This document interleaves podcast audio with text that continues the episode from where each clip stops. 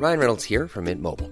With the price of just about everything going up during inflation, we thought we'd bring our prices down. So to help us, we brought in a reverse auctioneer, which is apparently a thing. Mint Mobile unlimited premium wireless. Ready to get 30, 30, bit to get 30, bit to get 20, 20, 20, bit to get 20, 20, bit to get 15, 15, 15, 15 just 15 bucks a month. So, Give it a try at mintmobile.com slash switch. $45 upfront for three months plus taxes and fees. Promo for new customers for limited time. Unlimited more than 40 gigabytes per month. Slows. Full terms at mintmobile.com. Hey, it's Ryan Reynolds, and I'm here with Keith, co star of my upcoming film, If, only in theaters, May 17th. Do you want to tell people the big news?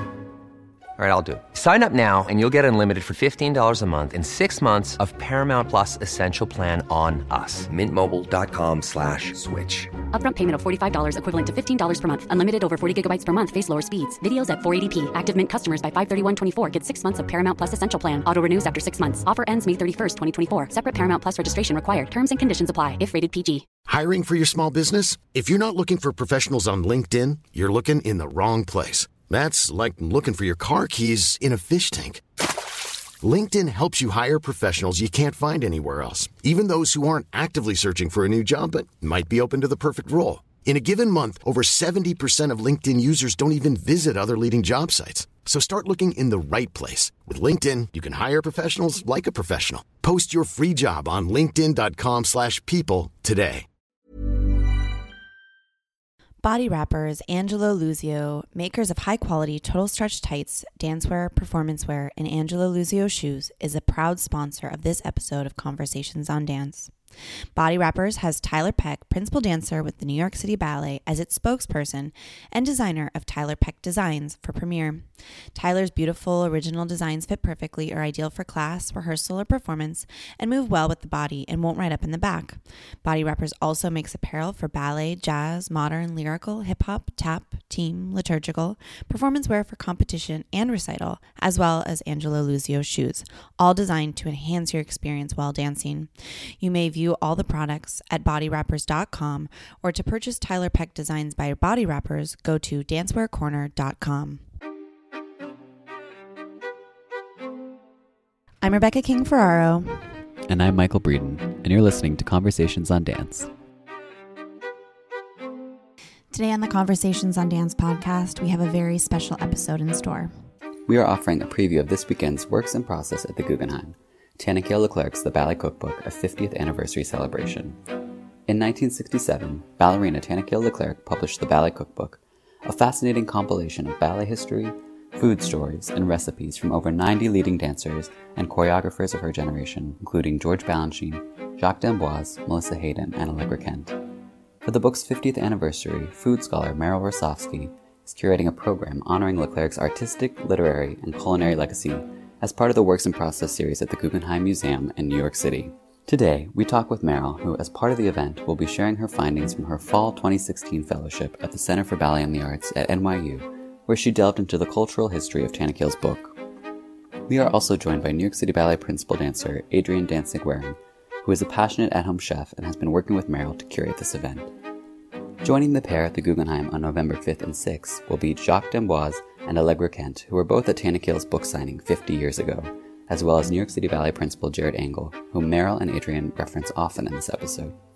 This program will include discussions with the panelists, interspersed with live performances, and the Wright Museum at the Guggenheim will serve select dishes from the Ballet Cookbook. Catch Meryl and Adrian at the Guggenheim this Sunday and Monday, November 5th and 6th at 7:30.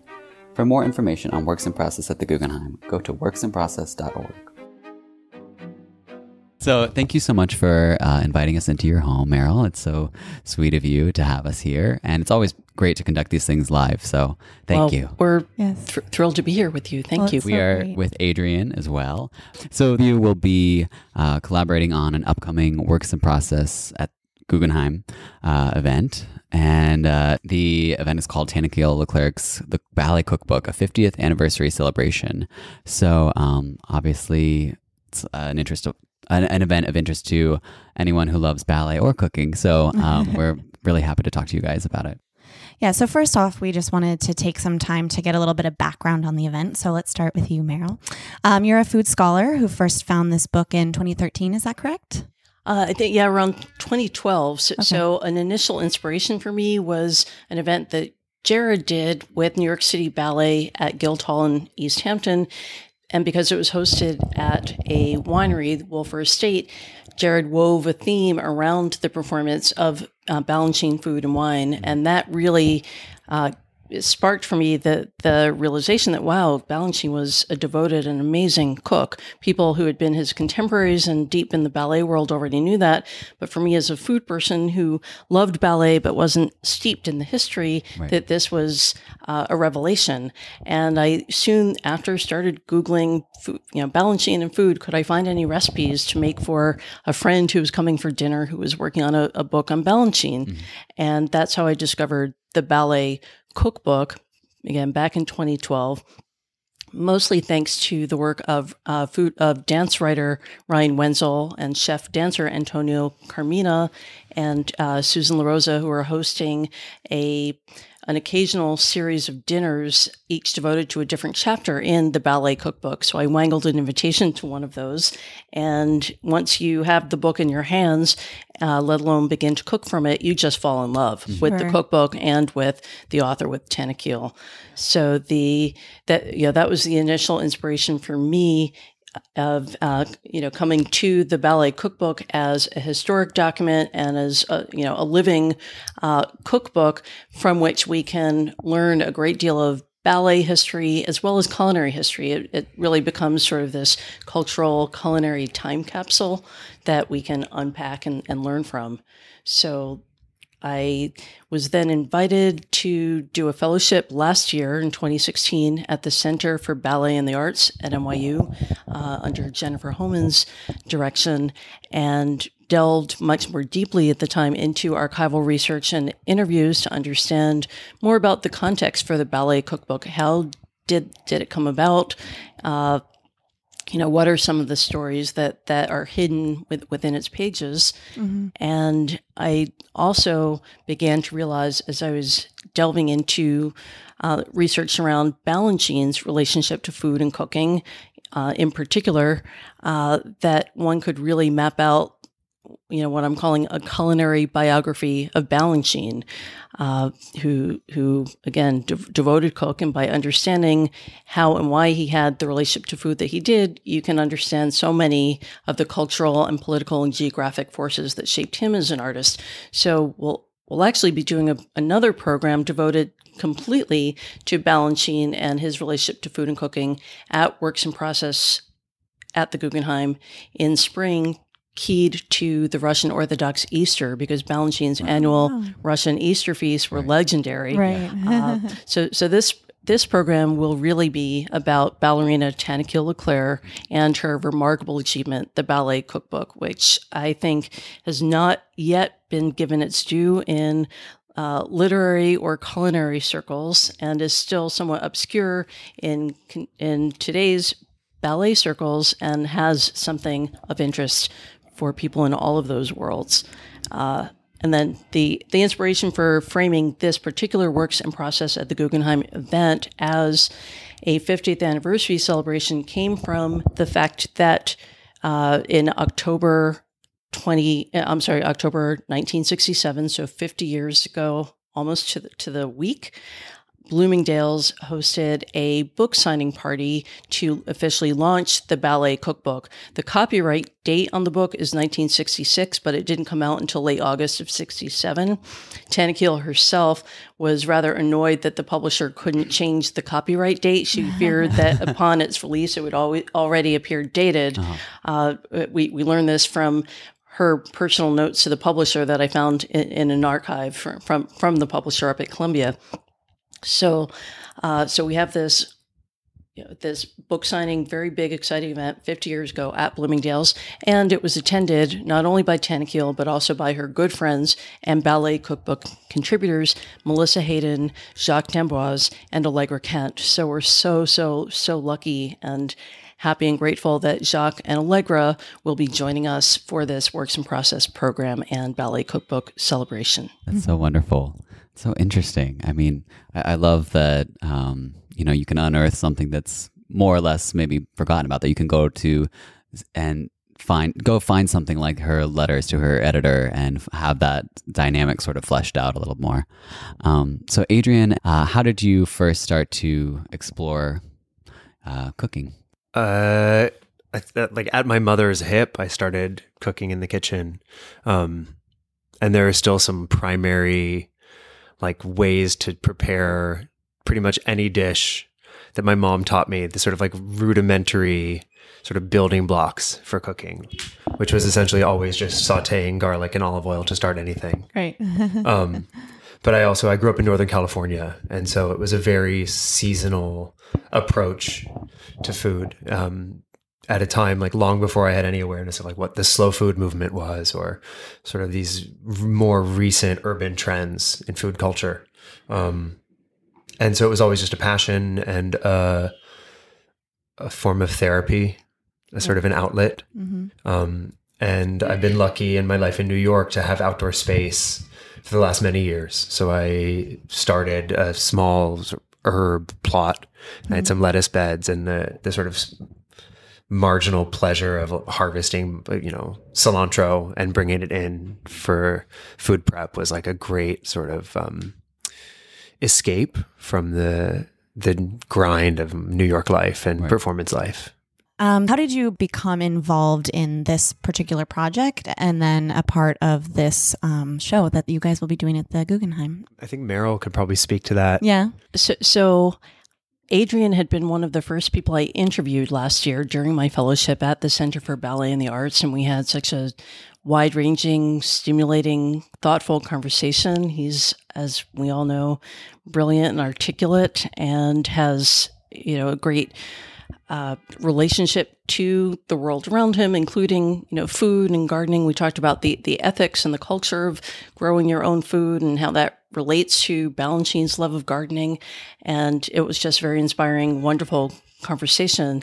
And Jared, I owe, as I mentioned earlier, so much of my initial inspiration for the you know my my broader project, what I am calling breaking bread with Balanchine. I don't think I would have known uh, to to go down that that you know path of inquiry around Balanchine and cooking were it not for uh, for Jared's turning me on to that, uh, and he he too obviously you know brilliant, great partner, super thoughtful and articulate, and they are both passionate, gifted cooks who can also speak to the devotion many of their fellow dancers have to cooking and food. You know, because the the question always inevitably comes up from a lay, uh, you know, from non-dancers but wait you know food and ballet isn't that an oxymoron? I Right, thought right. dancers don't eat.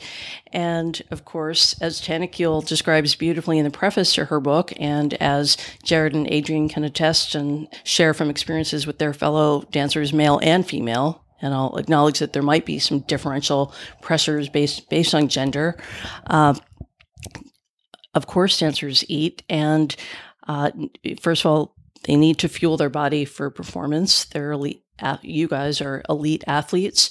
And there's also you know i think many of the same impulses that connect us to culture and the arts also you know are, are found in the culinary arts and, and the, the world of food as a way to civilize and elevate our human experience, to connect us to other people, to provide joy and meaning and beauty and nourishment of the soul as, as well as physical nourishment. So I thought Jared and Adrian would just be very fun to work with and bring, you know, wonderful perspective and their their eloquence. And uh, also, there there is a uh, a performative component to our program at Works & Process at the Guggenheim. We'll be sharing several very short excerpts, or as Duke Dang from Works & Process calls them, dance morsels. and it's been invaluable for me to uh, to be able to collaborate with Jared and Adrian on uh, the, the casting and the uh, honing of the excerpts from the repertory, and soon getting into the production aspects around music and lighting and costumes and cues. Yeah, I, I'm very interested in knowing how uh, these excerpts are going to be woven into the evening. Um, how do you find this balance between the discussion of food and then segueing into uh, little bits and pieces? Well, I think Meryl's been very um, focused in structuring the evening around the contributions, uh, of of Tanny's aspects of the cookbook. I mean, as the author, but also her specific recipes, um, Melissa Hayden's recipes, uh, and Jacques and Allegra's. And what's wonderful is that Jacques and Allegra are able to be at the performance, be able to sit on that panel. And so the idea was to present excerpts of works uh, in which they'd originated roles. Um, so that there was some sort of reflection of their stage persona, some part of that facet of their identity, in addition to this more intimate food Yes. related. And in particular, also repertory where there might have been an amusing anecdote or food story or biographical reference in Tanaquil's chapter on that particular uh, da- dancer. So we can, you know, really in- interweave the ballet cookbook as literature and history and uh, and a, a f- food book with the the performance element. And I have a scoop for you guys on the rep. Give us the scoop. oh, great. I, I do, yes. so the way most of the rep developed was I, I started with a wish list calling from iconic roles that Allegra, Tanaquil, Jacques, and Melissa each originated since they were the four present at that book signing 50 years earlier. But I don't know enough about each piece to know what works well in an excerpt, what translates well to a much smaller stage than that at Lincoln Center, etc. So uh, Adrian was traveling. I think it was late summer. Jared was on the east end of Long Island and came to visit for an afternoon on Shelter Island, and we just sort of started, sort of went through my wish list, as he said, whittled it down. He made a couple of wonderful uh, proposed additions, including Bourrée Fantasque, that I understand you would have Yes. done, which would have been exciting. But we're we're holding that. I'll tell you about that later. That that'll be a, a, an off the record scoop. Ooh, okay. But one piece that was really on my wish list, but seemed uh, very unlikely, was to see if we could revive or actually reconstruct gluttony from the Seven Deadly Sins, the 1958 Balanchine version. Oh, of course, he had first done it in 1933, redid it for Allegra in 1958. It was the hit of that season, the company's 10th anniversary. But sadly, over time, most of the choreography has been lost. I asked Allegra whether she thought she might remember enough of the gluttony segment to reconstruct it, and she she did. She said that Balanchine's instruction to her had been to just sort of do Pilates, and it's really more uh, y- y- a kind of stage acrobatic movement rather than uh, flowy choreography. And once once you know the dramatic setup, you know it it, it, it seemed seemed doable, and uh, very generously, the Balanchine Trust gave us the go ahead to to reconstruct this piece. So it's being worked on as we speak, and I was so keen for gluttony for for a few reasons. One. The obvious, it overtly addresses themes of food, indulgence, uh, the conflicted or ambivalent, ambivalent relationship to food uh, that that is part and parcel of the world of eating and, and the world of dancing, even though, uh, you know, as we said in the beginning, many, if not most dancers do love food and do, do love to, to eat. Uh, but there was also a charming, wonderful anecdote in the Allegra chapter in Tanaquil's book specifically about gluttony, and she interweaves it with, uh, you know, some very Allegra-esque story. uh, and, and all of a sudden, we wind up at Allegra's recipe for ice cream cake. So this beautiful integration of the uh, of, of the work of art and the, the recipe and the, the story in the cookbook all coming together. That's so, So- great. Are you involved in that process at all, Adrian? Uh, not not specifically, but Yeah. we had a brunch meeting this past weekend, um, and I saw Allegra's sketches of how to build the cake, Right. Which is this sort of you know very 1950s domed structure, and it led to her sharing an anecdote about coming back from a company tour in California I think so. with 40 pounds of ice cream on dry ice. Um, and I think we can all relate at various points. I was I was sort of commiserating that my first tour with City Ballet was to uh, St. Petersburg, Russia, Oh wow. and I had a lot of space in my theater case and I filled it all with bottles of Russian standard vodka. so I feel like everyone just kind of picks their poison. Sure, Yeah. sure. Right. That's and as we experienced at, at, at our brainstorming lunch a couple of days ago, vodka can be put to all kinds of good culinary use. We one of the dishes we we had at this lunch was George Skibine and Marjorie Tallchief's gazpacho, which seemed well ahead of its time in American food culture. I don't think gazpacho was really something you'd pick up and find in most cookbooks. Mm-hmm. And I've often seen people add sherry to it, but in their case, I guess given Skibine's Russian roots, they soaked pieces of toast in vodka and then ground it in with the tomato and cucumber, and it was absolutely Oh my delicious. gosh, how funny is that? So, what do you think? I mean, I'm sure you know this. Anne. what do you think? why did um, what compelled Tanny to write this? Well, why did she begin to compile these recipes, and what was her inspiration? So I think there were several catalysts for it. The most proximal, of course, was her relationship at this point, her marriage with Balanchine in 1955, when they're you know maybe three three years into their marriage. She is still very much uh, a sous chef to his chef in the kitchen. He's giving her instruction, but she's deferring to him for any more complicated dish or when, when they're having special company over, and they entertained and cooked often. By 1958, three, three years later, if you read her correspondence with her friends uh, Arthur Gold and Robert Fizdale, a pia- concert piano duo who were also gastronomes and eventually cookbook authors and close friends of both Balanchine's and Le Clercq's, in her letters to, to Gold and Fizdale, she's constantly enumerating the lavish dishes that they're serving, say, for Christmas dinner with Stravinsky, or the pâtés that she's making for Jerry, of course, Jerry Robbins, or the tartlet pan she just treated herself to. So, food and cooking is becoming a big part of her artistic and creative and social life, and something she talks about avidly and, and frequently. Then, of course, we all know the tragedy of her fate that in 19. 56 while on tour with New York City Ballet in uh, Western and then uh, later, uh, uh, yes, no, we- we- Western Europe. She's felled by polio and paralyzed from the waist down, never to dance again. So in 1962, she and Balanchine are still together. She's no longer dancing. Balanchine and the company are going on an extended tour, about three months to that this is the tour to Western and parts of Eastern Europe, the momentous homecoming to the Soviet Union.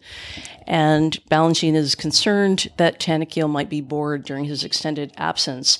So I'm not sure whether she had already put the word out to her fellow dancers and choreographers around the world and was already receiving recipes, or if that really was the initial spark. But we do know, and I've spoken with Barbara Horgan, who was uh, assistant company manager at the time, later Balanchine's longtime assistant, and now, of course, head of the Balanchine Trust. Barbara was asked by Balanchine to come over to, to the apartment and sit with Tanny in the kitchen a couple of hours in the afternoon, two or three times a week, while he and the company were were off on this tour, and go through the handwritten recipes that had come in on index cards and scraps of paper written in longhand, you know, barely legible with measurements that were hard to decipher.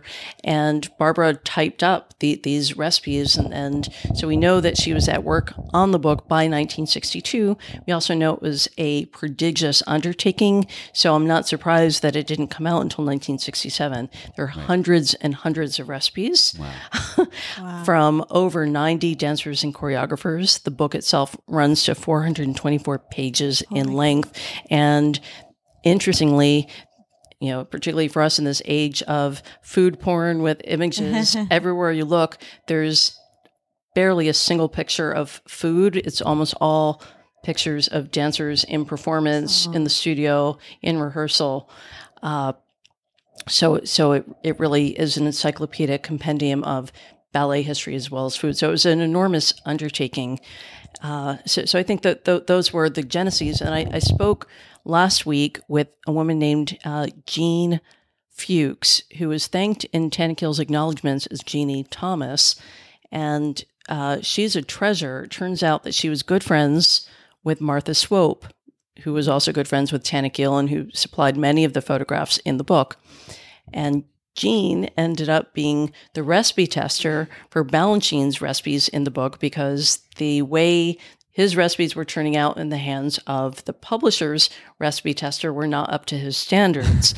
so Jean shared also that she thinks, you know, that, that part of how and why Tanaquil embraced that this project of the ballet food food book, uh, the ballet cookbook, was that she had had success a couple of years earlier with her book, her first book, Mourka, the autobiography of a cat, filled with Martha Swope's images and Tanaquil's witty, utterly charming and winning, winning prose, uh-huh. and that this really helped her, as Jean Fuchs describes it, come out of her shell after this long period of, you know, just unspeakable transition and, and sadness and not wanting to be out in the world all that much.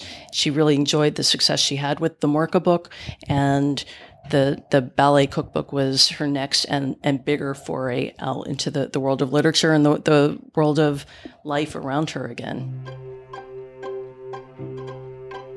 As this week's episode illustrates, dancers love to eat, and many of us love to cook as well. And if you aren't as much of an experimental chef as Marilyn and Adrian are, you may need a little help. So, we have the perfect solution for you. Now you can skip grocery shopping and meal planning, but still make fresh home cooked meals every night for you and your family with Blue Apron. At Blue Apron, they are trying to change the way we get our food and how these ingredients are sourced. They have partnered with over 150 farms nationwide, allowing them to cut out the middleman and deliver fresh and nutritious meals right to your door. The best part is, they only send you exactly what you need of each ingredient, eliminating unwanted food waste. And now we are happy to offer a special $30 off your first order for all of our listeners when you visit conversationsondancepod.com slash blue apron. Take advantage of this offer now, and next week you could be enjoying delicious meals that can be made in 30 minutes or less and taste like you were in the kitchen for hours. See what everyone is talking about and sign up today for $30 off your first order. Visit conversationsondancepod.com slash blue apron to get started today and to explore next week's menu and support the businesses that support Conversations on Dance. With over 90 people, you said, contributing, there Yes. must be some people that would surprise us. Of course, you have, you know, you have Jacques and Melissa Hayden and the the usual suspects that you might pick out. But I'm wondering who were some of the people that you found to be most um, surprising in the book?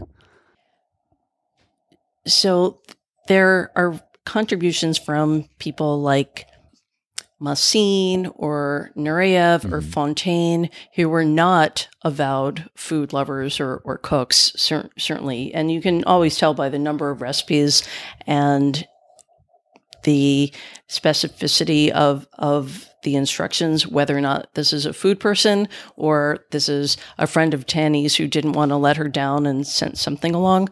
So, mm-hmm. but, but but they're still very telling contributions. And in the case of Leonid Massine, he he really didn't provide a a recipe in the, the strictest sense. He just said that he likes green sauces. And well, what did that mean? We knew, you know, that they knew at the time it wouldn't have meant the same thing as Balanchine's Georgian green sauces made with coriander and other herbs.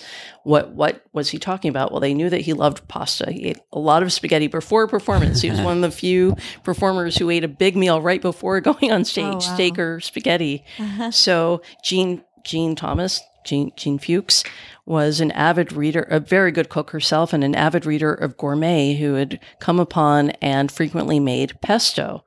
This this was the 1960s. It was not yet part of our uh, culinary vernacular in, in this country widely. So she suggested to Tanny that maybe the green sauce could be a pesto genovese, and and that's how Massine's recipe came about. And then maybe another surprise, Agnes DeMille. I don't associate her with food necessarily, but her recipes are very Texan, and you know th- things with beans and chili and uh-huh. and foods that are emblematic of of her roots. Right. So you talk about in the essay that you had sent us ahead of this, you talk about how this really is a culinary tour through all of these dancers and their backgrounds. So it really is, like you're mentioning, really a picture of all of the communities that came together at this time. So, what was maybe some of the most surprising? You men- mentioned Texas. What were some of the most surprising, maybe like out there recipes that surprised you? Uh, well, we n- not to put poor Jacques on the spot, but uh, t- Texas uh, re- rears its culinary head again. He has a recipe for Texas jelly that that came to him by way of his wife Carrie, who, who I, get, I think was was from Texas, and certainly any kind of Jello mold was a recipe very much of its time. Yeah. Uh, so, so, so, that's one unusual or peculiar recipe there's a recipe that's not in here in the Robert Joffrey chapter. So Joffrey did have a strong food connection. He, like a couple of other contributors, had uh, a father who was either a cook or a restaurateur. I think John Taras' father w- was a cook. Uh, a, a, couple of others c- came from restaurant families, and Robert Joffrey's father was from Afghanistan and owned a chili parlor in Seattle. Oh, wow. And Unfortunately, that chili recipe doesn't appear in the ballet cookbook. A couple uh-huh. of other, you know, maybe Afghani influenced recipes, like a, a, recipe for stuffed eggplant with, with spices, does make it in. But you know, the, the cookbook becomes a, a, treasure hunt when you start asking these questions and thinking about what's in it. You can find all sorts of things. So, in the case of Robert Joffrey and the famous chili parlor that his father mm-hmm. ran, it turned out that the recipe for that chili was so important to Joffrey and his brother that they both carried it around in their back pocket as a, an emblem of what gave them success in America. And in fact, you could argue that the very founding of his dance company owes its existence to that chili recipe because it provided the income and stability for the family. And the chili parlor happened to be either up or downstairs from a dance studio. Ah. So young Robert Joffrey filled his time not only hanging out at his father's restaurant, but taking dance classes. Oh gosh, I love that. That's so great. So, what process have you guys gone through, the two of you in particular, um, to maybe try some of these recipes? Have you tried any maybe that you've cooked, or like you guys mentioned the brunch you had the other day? Meryl's Meryl's really driving the bus. well, I can't wait to cook with you, though. We we I've cooked for you a couple of times. We had a dinner last year with uh, Ed, Edward Villella mm-hmm. that oh, that you joined for, and we made a couple of his recipes. His curried and, chicken recipe that he had no memory of having ever made made or contributed to the cookbook. Really? Yeah. Oh my gosh, that's too. But funny. it was quite delicious. It was quite good. It was quite good. I will say I'm I'm not a recipe following kind of guy. Yeah. so you're in good company with Balanchine, who Very. rarely consulted recipes except for this book by a woman called The Russian Fanny Farmer. Other than that, he was very intuitive, natural cook. So that's your style. Jared once described to me uh, Adrian's cooking as magical. Oh. So, oh. That's a great praise. what do you think it is about cooking that uh, appeals to dancers in particular? We are certainly you know, we can be obsessive with food, but you know, why why pick up that sort of hobby as opposed to anything else? It does seem like something that comes up over and over. Yeah, well, I think the kind of clearest line is from a place of like nourishment, mm-hmm. right? Because you you think of your body as like this instrument or this machine that requires fuel. Mm-hmm. And it's just such broad demands. Right. And so in, in order to like replace that, um, food becomes this sort of fetish, fetish object and also necessity. Mm-hmm. And I think that the ballet cookbook really has a an, an undercurrent, a sort of line of continuity about the community that's generated around food, mm-hmm. about breaking bread, about sharing that space with the people you love. And so I think for Tanny, it was a way of maintaining an active presence in the broader dance community globally mm-hmm. um, when she could no longer physically dance. Uh, and I'm just thinking for for us and and part of Jared, Jared and my sort of enthusiasm for this project has really been magnified by the our Saratoga seasons over the last right. few years. Oh, um, because about five years ago, we found a historic home on a 300 acre farm just south of Saratoga. And it suddenly clicked why Balanchine wanted the company to have this residency, how important it was for the sustained sense of, of family, really. And so we now live on this farm, uh, about 12 dancers, and all of our meat, all of our dairy, most of our produce comes from that land. And we have developed these almost um, theatrical rituals around our family meals. Uh-huh.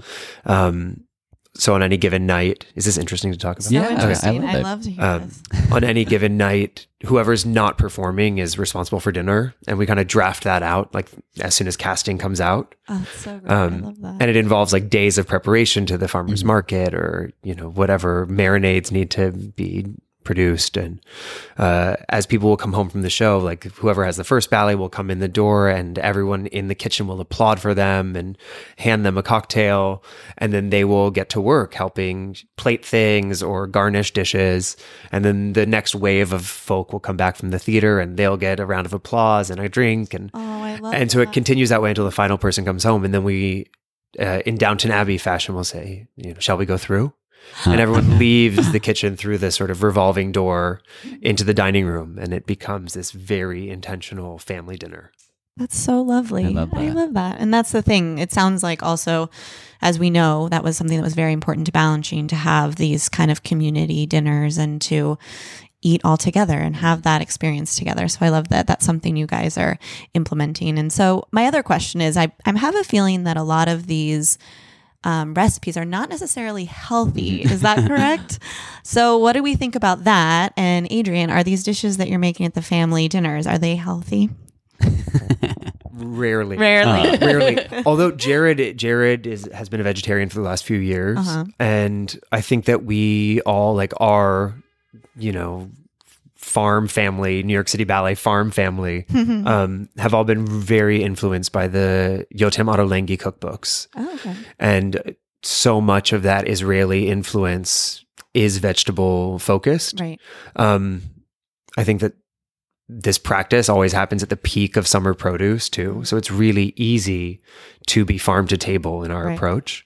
Um, but we also are, you know, producing like really highly caloric meat dishes But at you the need same it. time. You gotta, yeah. you You need gotta at the end of feed your blood. Yeah, and Yeah. I perfected my butter crust, so it's like pie season. Ooh, okay. So everything in balance. Yeah, Adrian and his mom made this beautiful, delicious apple galette the other day. That was quite quite delicious. Ah. And uh, my my husband and I started a uh, an event a few years ago called Culinary Choreography as a fundraiser for the Dancer Wellness Fund, and it was really inspired by the realization that so many of today's dancers also really love to cook, are quite passionate about it. Rebecca Krohn shows shows up with her own set of knives, and we oh, always ask the dancers to choose the menu.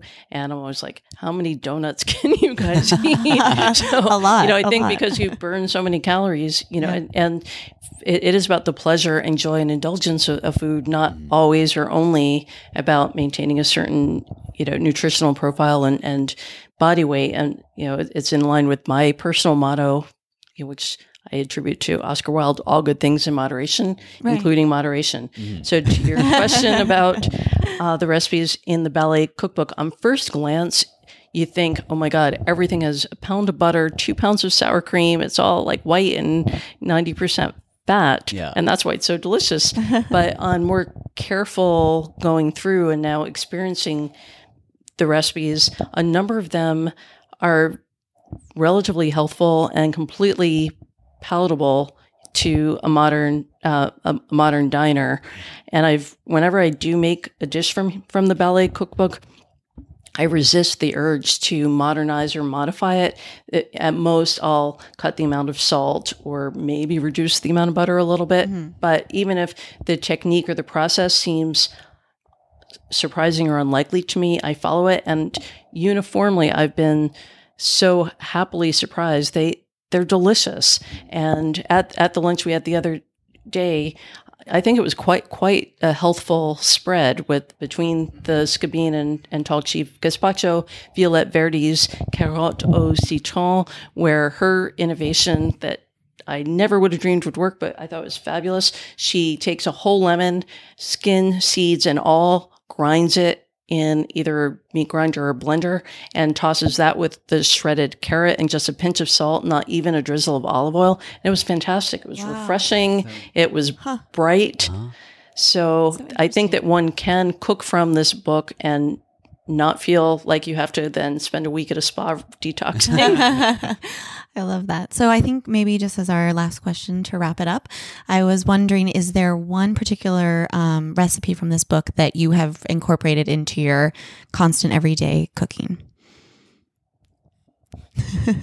so I like to experiment with new dishes all of the time. So it would be very rare and unusual for me to make the same thing more than a couple of times. For you, you always get in the same rut all Yeah. the time. and so it's it, it, it, I have to say it was a little unnerving or maybe an act of chutzpah to host Jacques for the first time for dinner and prepare not only prepare his blender béarnaise but do it a la minute in front of him and him watching but because the recipes work uh, it, it was totally successful. It was a stable emulsion. It was totally delicious and something I would absolutely make again in a heartbeat. Although he said the other day that, yeah, it works in the blender, but really you should do it by hand. It's much better. You know, you have a, a, a greater depth to the reduction. And he's right.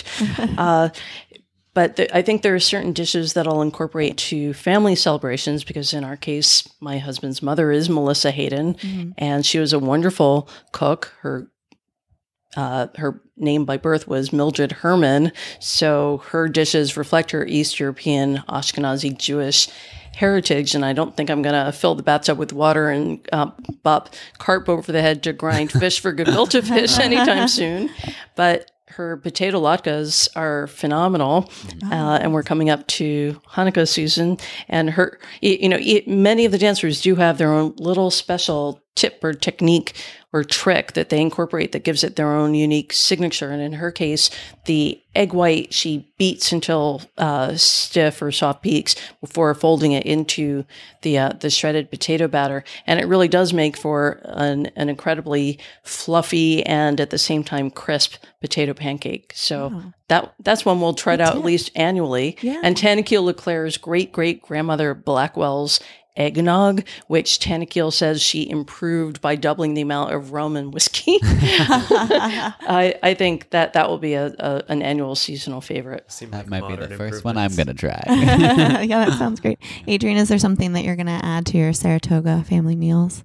I don't know. Well, Meryl was kind enough just to lend me a copy of her mm-hmm. cookbook, but I can't afford it on the open market. This was Oh, another yeah. point we wanted to bring up. Yeah. So you were telling us earlier. Yeah, so when the book launched, it it was selling its list price in 1967 was 9.95, which was actually considerably more than other books Mhm. at at the time, even other other uh, photo heavy cookbooks. And the price escalated to 12.95 at Christmas. So act now.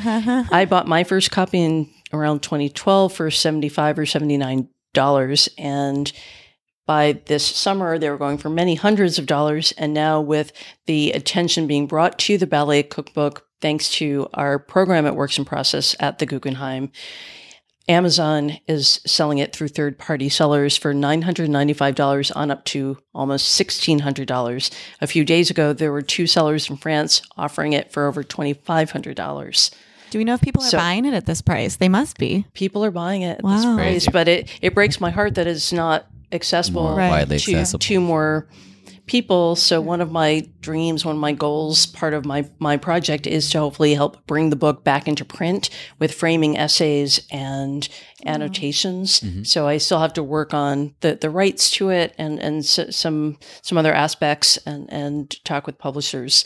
But that that's my goal and my dream. And I think that we're seeing what what uh, what eager, avid acceptance that there will be. With, Yeah, you can't say there's not interest in it, right? yeah, you know, I, when I first started talking to publishers and literary agents a year or two ago, they said, you know, it's a double niche market. Who's going to buy the book? And now I think that we can make a much stronger argument, uh-huh. which is Amazing. great. And it, may I just share one, one other thought for, for people who are lucky enough to have the book or, or who will eventually get their hands on it? That for me, the experience of both reading the chapters and the stories and cooking the recipes, the food from uh, the the greats of Tanaquil's dance era. What what struck me the first couple of times, I was literally going through the same movements that Ale- Alex- Alexandra Danilova might have been, you know, going through in her kitchen. That I, I was like, wow, it's, we're really kind of communing with our dance ancestors. And then I coined the term dancestors, and I really see this as a way to commune with, learn about, and honor our dancestors. That's beautiful. And of course, Tanaquil Le Clercq, because she is so brilliant. Um, you know, her book is suffused with wit and humor and graciousness and at no point does she belie the tragedy of her circumstances. And I think the book is therefore also very brave, as I think she was. And I think she deserves to be celebrated both for uh, her life as an artist and for her life as a writer and a, um, a very serious food person. That's great. Well, thank you Thank so you guys much so for this much for joining us, and- we really appreciate Thank it. you guys. Good luck with the Thank you, presentation. Thanks. If you are new to Conversations on Dance, welcome. We are happy to have you. We hope that if you have enjoyed this episode or other recent episodes, that you will take a moment to explore some of our older content. Visit our website or click See More Episodes in the iTunes app to find our chats with names like Misty Copeland, Sara Mearns, Joaquin De Luz, Peter Boal, Julie Kent, Kathryn Morgan, and so many others. Tune in now and let us know what you think by rating us on iTunes or contacting us through social media. You can find us at, at Conversations on Dance. Thanks for joining us this week. See you next time.